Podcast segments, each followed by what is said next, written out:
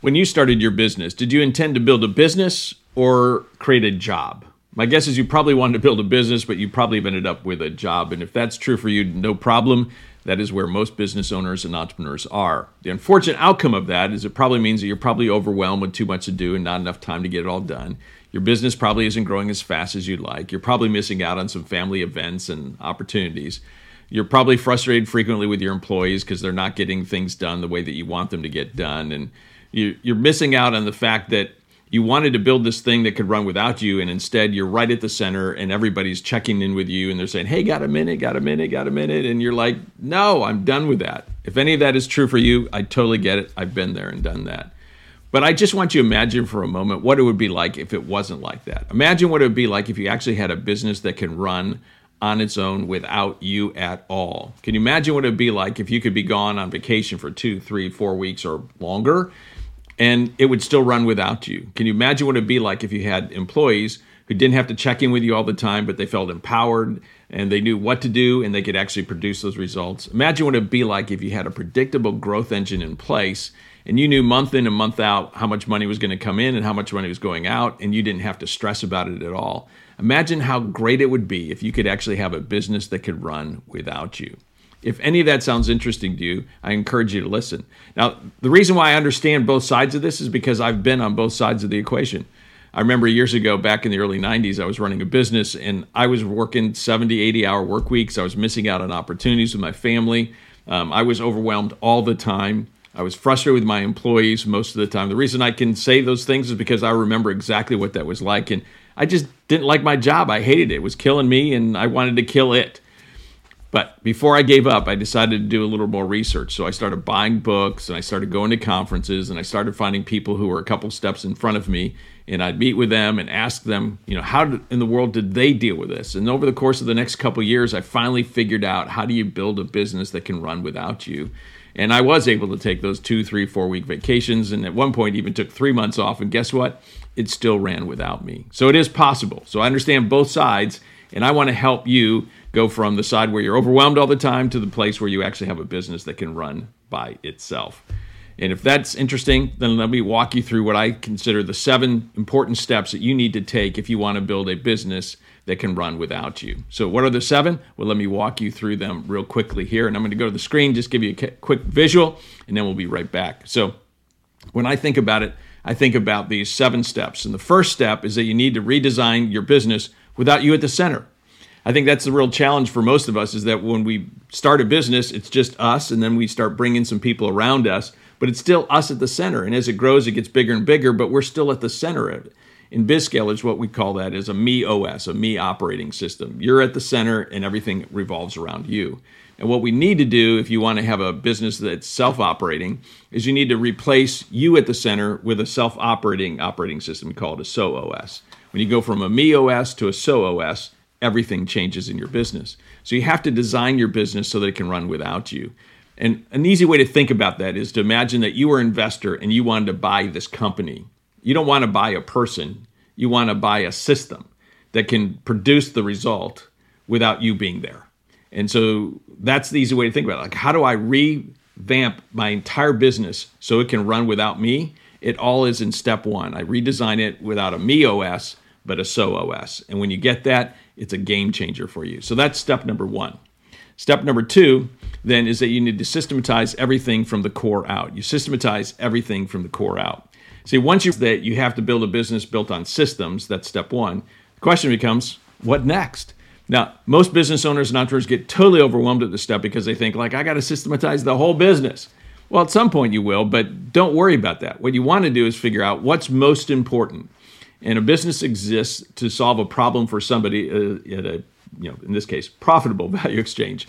So, in that case, what's important at core? Well, how do I get more customers? How do I get more leads? How do I qualify those? And then how are we going to convert those and how are we going to deliver on that promise? So those are the core systems, and we start there and then we build out. Eventually, over the next 6, 12, 24 months or so, you will systematize your entire business, but don't start there. Figure out what's most core, and we start there and then we build out so that you can begin to have a business that can run without you. And it doesn't not only does it not need you, but it also doesn't necessarily need your key people who have all the intellectual property in their heads because now you've got a system that I can actually run your business. So that's step number two. Uh, step number three in the process then is that you want to build a team you can trust. You need to build a team you can trust. Now, the, the good news here, of course, is that if you systematize your business, it can kind of run without you. But what you really need in place is a t- top team of people who actually do the the day to day part of running your company.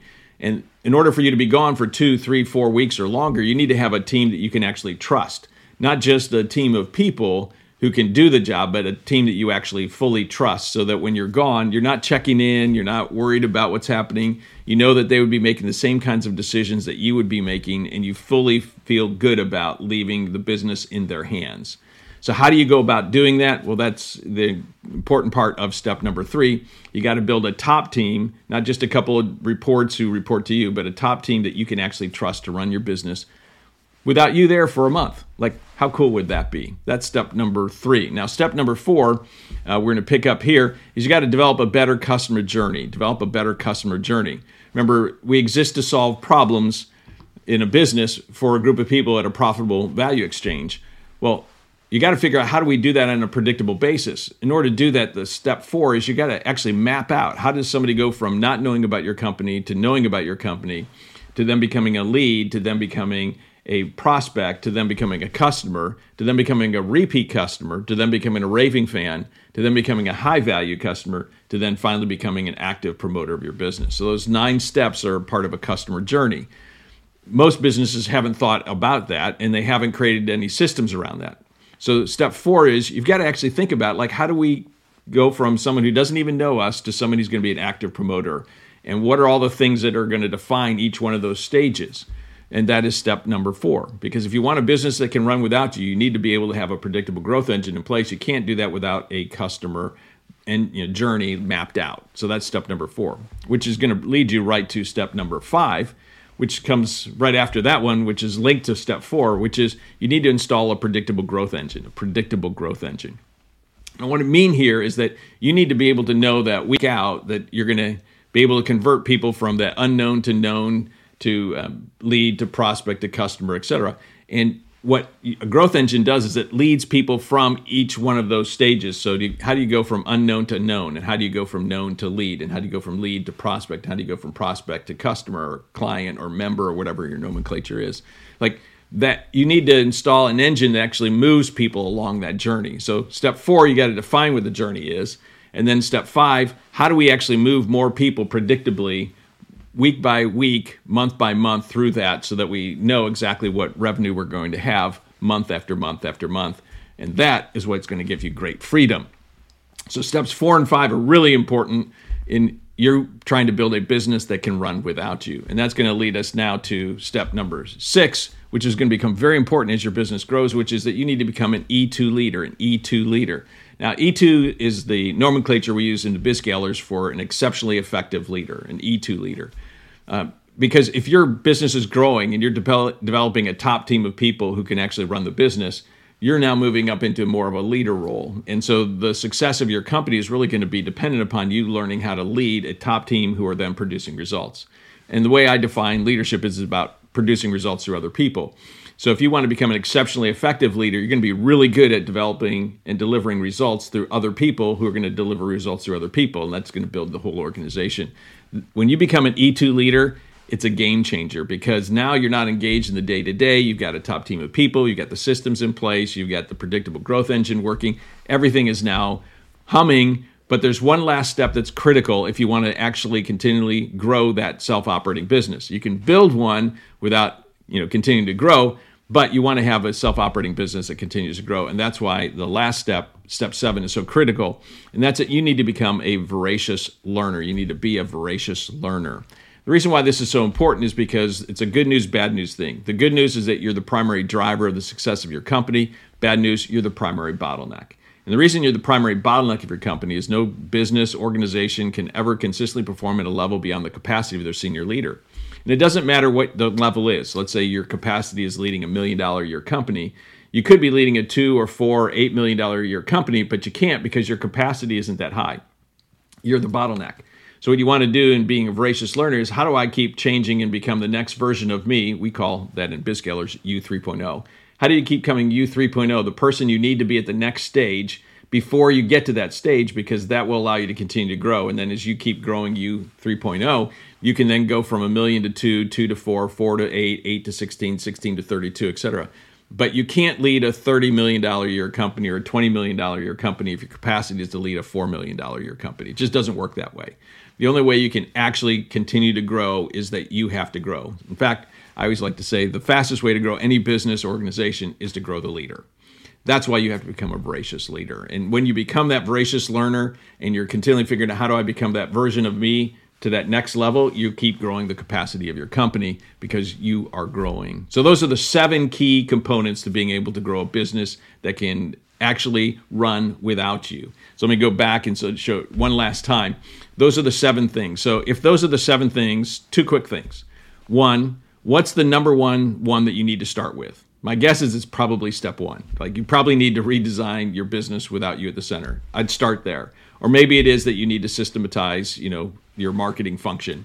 Um, or maybe it is that you just need to start learning some of this stuff because you don't know how to do it. Whatever it is, pick one thing that you can start doing this week that will allow you to become a better leader and allow you to begin to build that self operating business that you want to build. And then, secondly, if you're interested and you want to go deeper on this, I have an entire course on how to build a self operating business called the Self Operating Business Playbook.